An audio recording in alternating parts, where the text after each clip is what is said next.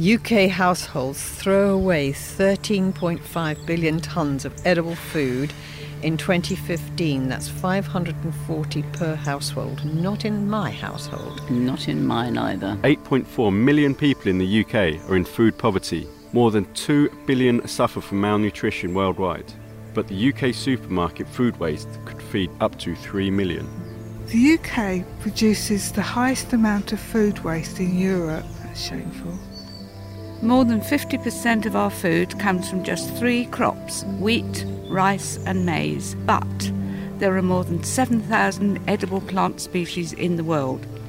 Nearly half of all fruit and vegetables produced globally are wasted each year. Those are visitors to Kew, finding out about some of the critical problems our relationship with food is creating. But what can we actually do about this situation? This time on Unearthed Journeys into the Future of Food from the Royal Botanic Gardens Kew, we're finding out how the way we're shopping, eating, and often not eating is ready for a shake-up. I'm James Wong, a botanist, and to me, connecting with the food you eat doesn't just mean reading the label. I'm passionate about growing food and inspiring others to do the same. And that's because our food systems connect us to almost every major issue that faces our civilization, from our health and well being, global equality, biodiversity, climate change, livelihoods, history, and tradition. Every aspect of the human condition can be traced to our dinner plates. But if all that seems just really massive when you're just wondering what to choose for lunch on a busy workday, let's start the conversation at home. Because I promise you, by the end of this episode, you will know what you can do today to play your part in securing our planet's future. So let's start by exploring the problem. Now, to kick things off, you might have heard of the buzzword diversity in relation to food and crops. It's exactly what it sounds like. Basically, the more different types of food you eat, the better. Studies have shown that more diverse diets can benefit nutrition and can also help improve ecosystems, making them more resilient to pests and disease. You'll be hearing a lot more about this across the series. We rely too heavily on too few crops. Three crops provide 50% of our calories, something like 12 crops provide 80% of our calories, and this is too few. This also are the same crops that we use to feed the animals that we also consume. If you lose one, then you lose a huge percentage of the food available. But also, having a limited source of food or nutrients means you have a restricted diet. And we all know that a mixed diet is much better for you. You have a much better quality of food. Professor Phil Stevenson looks at plant pollinators in his work. He says that we need to eat more diverse diets to help nature thrive. I'm a plant chemist here at Royal Botanic Gardens Kew, and I'm head of trait diversity and function. One of the challenges that I think we face with food production is that we never really see the true cost of food when we buy it or when we produce it. And there have been several very recent studies, one notable by the Rockefeller Foundation, that has shown the true cost of food is perhaps three times what we spend. And this is because there are huge consequences to the environment, consequences for conservation, and most importantly, consequences for our health. Because we're producing food cheaply, intensively, and there are consequences to that. When people think they're buying a burger for $4, actually, the cost of it is $12. So the cost of food, the cost that we pay in the supermarkets or the cost to the farmer to produce, really hides the true costs of food, the costs to the environment, and also the costs to our health. And that's a consequence of intensive production systems, either at the farmer's level or in processing the food and the kind of quality of food that we eat. Eating a limited number of foods can have negative consequences for our health. It can make crops more vulnerable to pests and diseases, and has been shown to be problematic for biodiversity and environments in general. And our lifestyles and habits are making this worse. Country's main export route blocked, the Ukraine will plant up to two thirds less wheat this year, prolonging the global food crisis. Some nations, such as Lebanon and Moldova, previously imported more than 80% of wheat from the country. Are you sleepwalking through the supermarket? British children have the highest levels of ultra processed food consumption in Europe. And many of us are clueless about nutritional balance and portion size. In the UK, annual food waste creates greenhouse gas emissions equivalent to millions of cars. The average UK family throws away hundreds of pounds of food every single year. That's almost 1.2 billion pounds worth of fruit and vegetables going straight in the bin. And poor diets contribute to around 64,000 deaths in the UK every year. Not only does the food we choose to eat and waste mean our nutrition is suffering, our planet is suffering too. Our limited diets are harming children's health and the diversity of our farmed landscapes. But we need to eat. What's the dinner? So there's the scary stuff. But the good news is we can choose to educate ourselves to choose to cook and eat healthier, more diverse diets. We can choose to check labels for sustainability, and we can cut down our food waste and avoid unnecessary packaging. But as consumers, we're not the only people to hold the power to make change in our food systems. What's more, whether we can afford to make that change isn't always down to us. And that's because we have another flaw in where it's all coming from. Our food systems are insecure, meaning that we're not just vulnerable to economic fluctuations, but also to environmental changes, climate change, and conflict. During the 20th century, an increasing number of crops began to come from fewer and fewer areas of the planet, one of which was the Black Sea region of Russia, Belarus, and Ukraine enormous proportions of the world's most vital food staples, including wheat, maize, barley, sunflower oil, and rapeseed oil, were all produced here, in addition to many materials used in large scale agriculture. Prior to the 2022 invasion of Ukraine, the country was known as the breadbasket of Europe, producing 33 million tons of cereal last year 400 million people relied on Ukrainian exports prior to the conflict and exposed to many of us for the very first time just how fragile our food system can be. Supply chains have been devastated, and food prices are now going up. People are going hungry around the world. The UN's World Food Programme is forecasting famine in parts of the world which hasn't seen levels of hunger that severe for decades. Dan Saladino is a food journalist who spent 15 years traveling the world to uncover the story of food, farming, and food tradition. The legacy of colonialism and economic concentration of power in some parts of the world, and also within agriculture itself, is that larger and larger amounts of the world's food are produced in a smaller and smaller number of countries. I think too much power in too few hands creates more risk for the future of our food. One in four of the world's beers drunk today are the product of one brewer. Now, they operate under many different brands, but it's one giant corporate brewer who are sourcing huge amounts of barley, for example, and other ingredients to produce much of the world's beers the global production of poultry is mostly dependent on just three genetic lines, and those genetic lines are owned by two corporations. We buy the food, we eat it at least three times a day, but we don't ask the question of where does it come from, or as importantly, who is in control of supplying this food. Whilst you and I, as individuals, don't have the power to stop a war or change the industrial makeup of food systems, there are powerful organizations making decisions on our behalf every day. 87% of us shop in supermarkets here in the UK, creating an industry worth more than 200 billion pounds.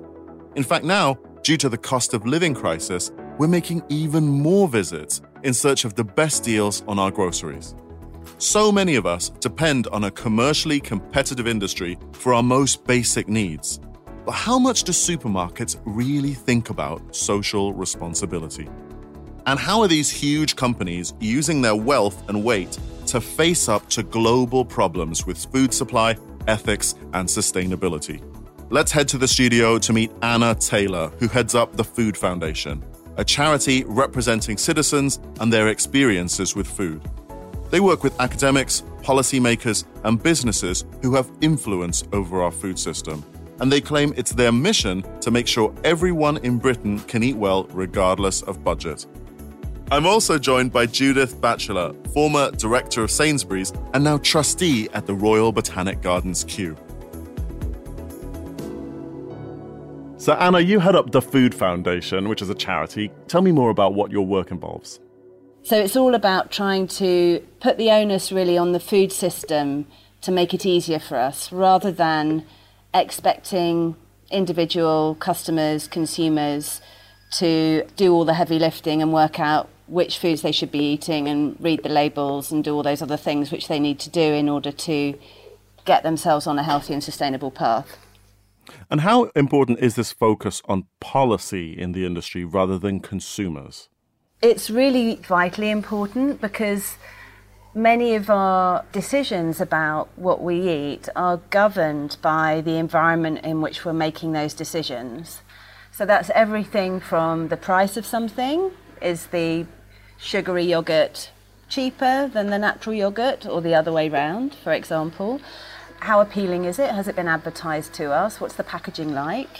Where's it positioned and is it readily available to us? Is our high street just full of fast food chicken shops and so forth, or is there somewhere that where you can get fresh fruits and vegetables?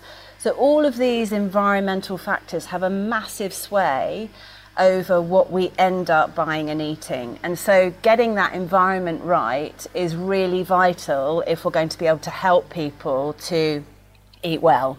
How's the food industry contributing to the problems that we face around food?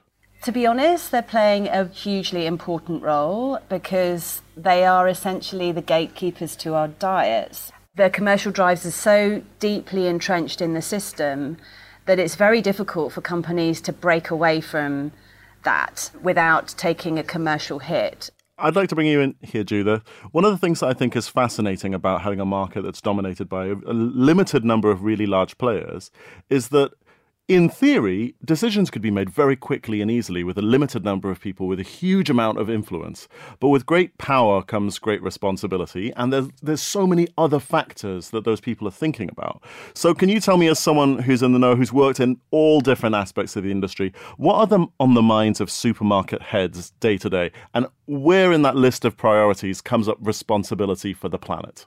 I think most supermarket executives are trying to juggle multiple things throughout the course of a working day.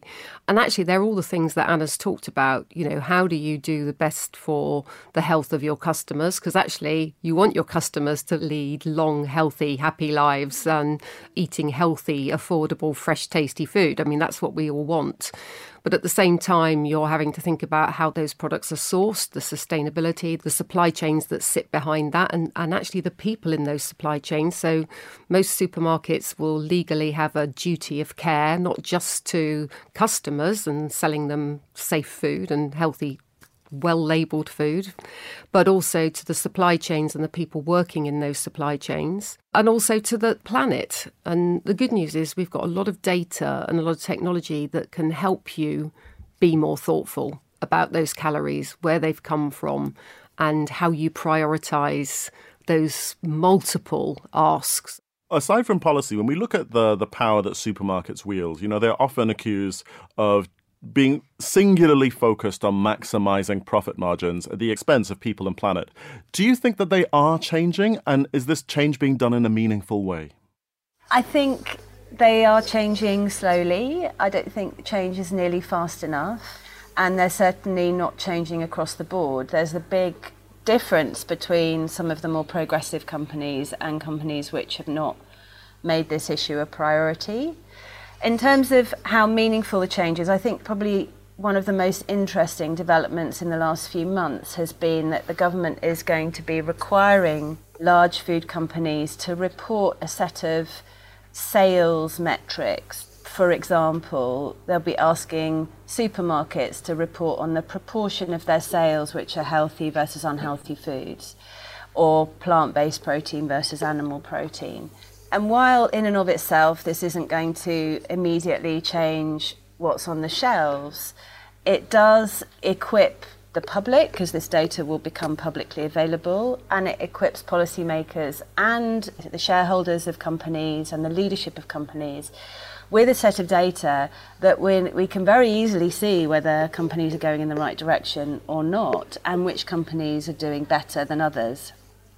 I think everyone would agree it's going to be better for the world and better for our own health if we all ate more fruit and veg and we all had more fibre in our diet and we all ate a little less dairy and we all less red meat. Because I think we can make some generic statements. And when we don't, that's when it becomes confusing for people. And particularly when what I would call the, the experts don't agree, which quite often you will get academic debate around the various merits of certain diets. But I think at a very top level, we are so far away from yes. what a healthy diet looks like yes. that any progress we could make towards that would be brilliant one of the, the hallmarks of a healthy and sustainable food system is affordability. But as with many of these metrics, built into that is a trade off because a part of that, the, the total cost of food, is paying suppliers. And, you know, part of ethics is paying suppliers a sustainable wage that actually makes a difference and that actually can be continued into the future. So, how do supermarkets aim to strike that balance, or do they? I think there are t- two separate things. There are paying a fair price to a producer, which is normally primary agriculture, so a, a grower, a, a, a, farmer, you know, producing livestock, whatever that might be. There is then are the people in the supply chain that are employees well rewarded. So there is regulation around the due diligence that a supply chain has to show to the people in that supply chain from a living wage minimum wage point of view. So that's pretty straightforward because you can check that, you can audit that, and you can hand on heart say, I, I know that the people that are working in this supply chain who are being employed are being paid properly. When it comes to very far up the supply chain, you lose visibility of that. So, one of the things that can't always be guaranteed is the price that you're paying the supplier is the price the producer is getting. And some of the things that have been explored in the past but haven't gone very far, which is a real shame, is the use of supply chain transparency on cost of goods. Because, of course, those things are commercially sensitive and no one wants to tell you what they're paying their grower or their producer. But I do think in the current climate, because of what's happening around security of supply, very different motivation, that those things are going to have to be made more transparent because for the first time, the food system cannot rely on the food that they want to purchase being there. Now, whether that's sunflower oil because of what's happening in Ukraine, or whether it's other parts of the world that are, are, suffering crises, you know, think about what's going on in East Africa at the moment. Tell me about transparency in supermarket supply chains. Um, in theory, having a few small players in an industry would mean that you could have more transparency rather than an, a huge web of thousands of individual players. How how good are they at being transparent?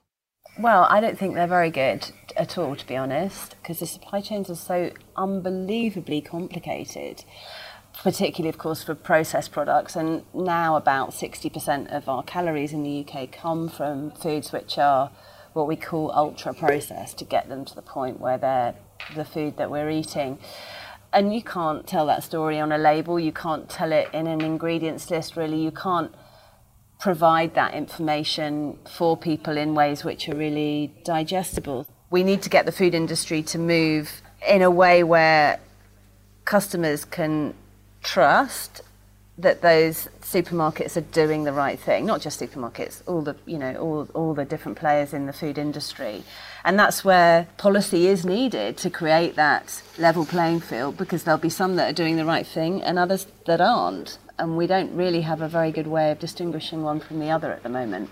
So it's all about trying to make those day-to-day decisions a lot easier to get make those decisions well in a way which protects your health, the health and the environment, rather than relying on us as citizens having to know exactly what we should be buying and read the labels and do all that work ourselves. We want the food system to make it easier for us. Supermarkets, retail, and food manufacturers throw away around 100,000 tons of edible food items in the UK alone every year.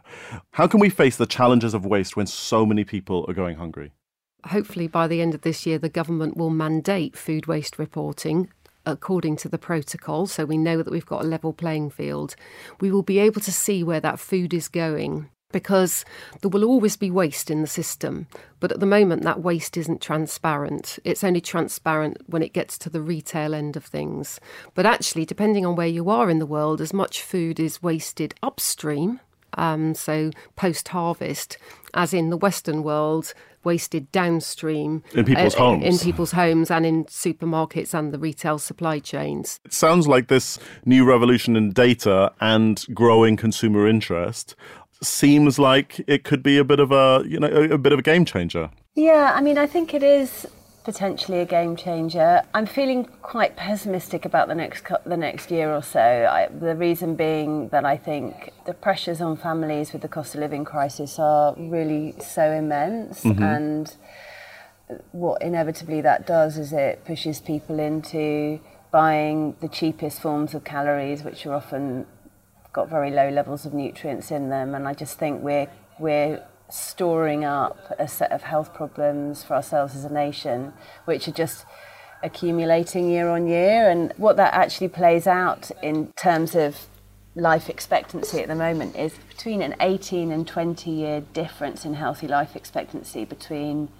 the haves and the have nots in Britain. And that's a huge amount of time of, you know, time where you might meet your grandchildren and have time with them or, or, or not. So I think the urgency around thinking about how we can incentivize a system to make healthy and affordable and sustainable food the norm is really urgent and I don't feel at the moment that we've got the right level of political commitment behind it.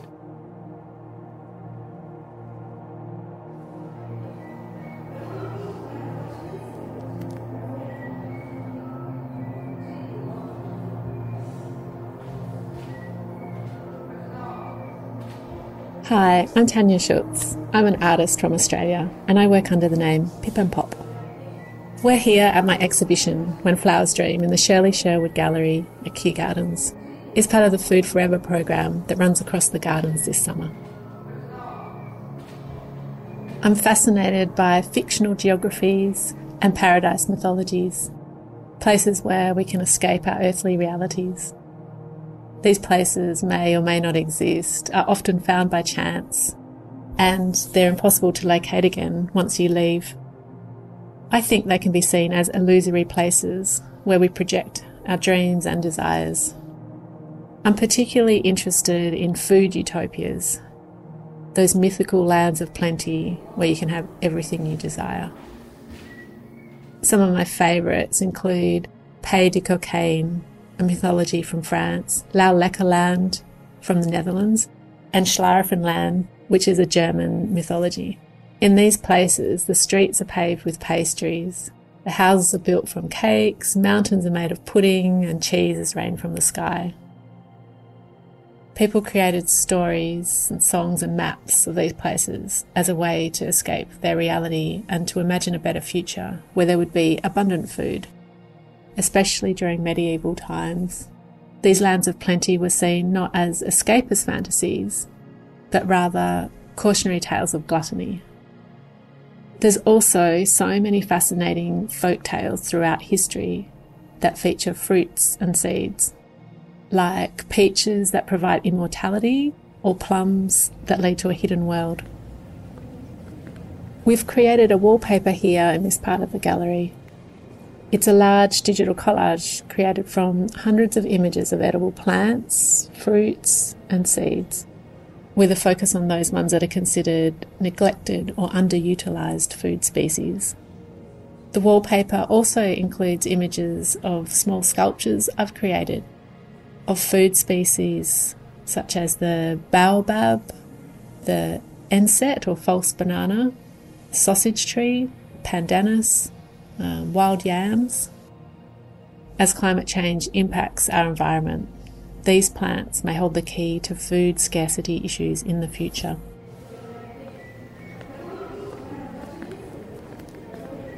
In the video, the food plants swirl and spin and float around.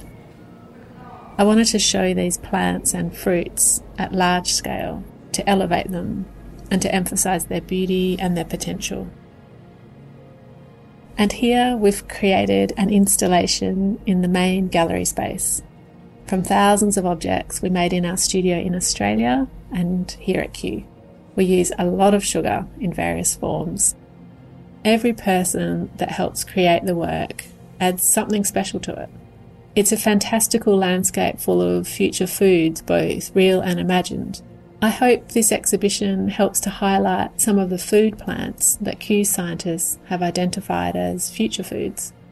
There are thousands more edible plants we could be utilising. And I hope it allows visitors to imagine a better world.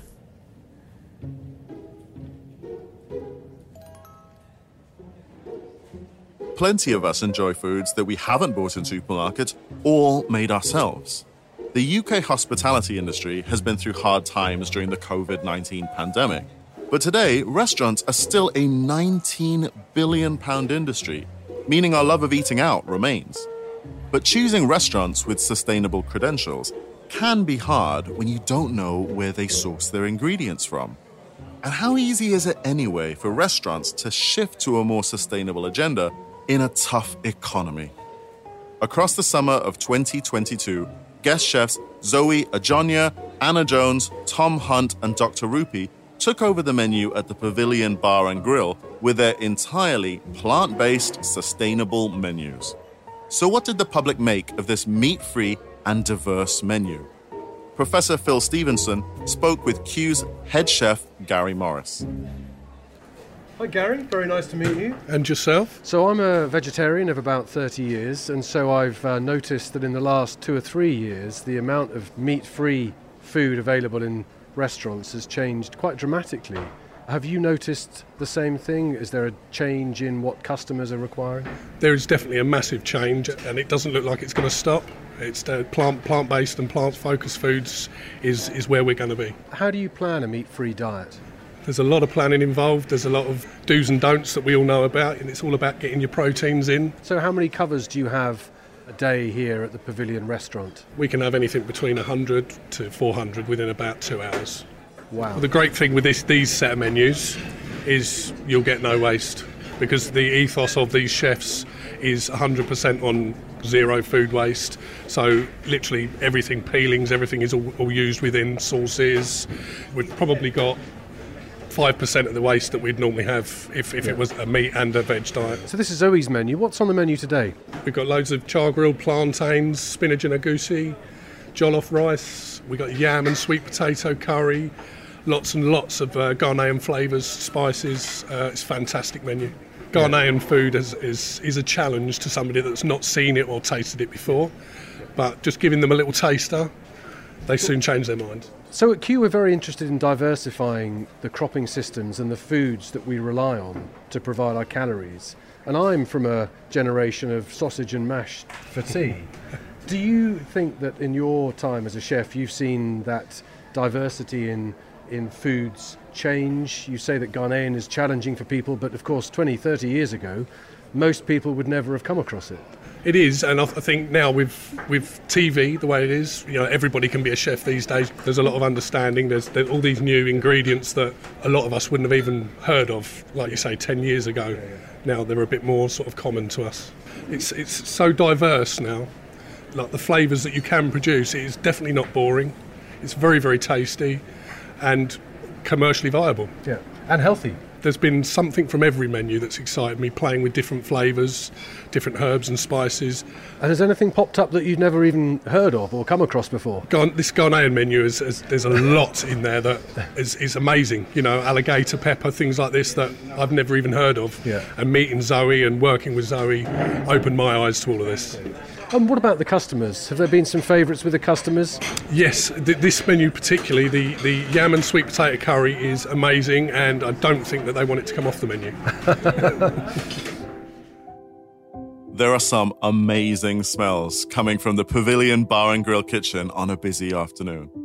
We'll be hearing lots more from our guest chefs later in this series as they share their outlook on how we can all embrace more diverse ingredients, shop sustainably, and fall in love with making healthy, exciting menus in our own kitchens. No sausage and mash required. In fact, if you're keen to source some of the Ghanaian ingredients Gary mentioned, Zoe Adjonyoh joins us later in the series and shares her tips for shopping for world ingredients in markets locally and responsibly. And on the subject of cooking in our own homes, there's a food waste revolution happening in your neighborhood. Hi, I'm Tessa Clarke, co founder and CEO of Olio. Olio is an app that exists to tackle the enormous problem of food waste and also waste more generally in our homes and local communities. And we do that by connecting people with their local community so you can give away your spare food and other household items instead of throwing it away. Now, I'm a farmer's daughter, so I know from first hand experience just how much hard work goes into producing food. And as a result of that, to me, food waste is akin to a crime. So, how it works is really simple. Perhaps you are going away on holiday and you've got some food that you're not going to eat. You snap a photo to add it to the app. People living nearby get an alert letting them know that something new has been added near them. They can then browse the listings, request what they want, and pop round and pick it up. And what's really incredible about this is just how strong the demand is. Because a lot of people might think, will anyone really want my spare food? And the answer is a massive resounding yes. So the average item of food that is added to the app is requested in less than 21 minutes. Globally, a third of all the food we produce each year gets thrown away, which is worth over a trillion US dollars. Alongside that widespread food waste, we have equally widespread hunger. There are over 800 million people who go to bed hungry, and they could be fed on just one quarter of the food we waste in the Western world. And as if all that weren't bad enough, the environmental impact of food waste is absolutely devastating. If it were to be a country, food waste would be the third largest source of greenhouse gas emissions after the USA and China.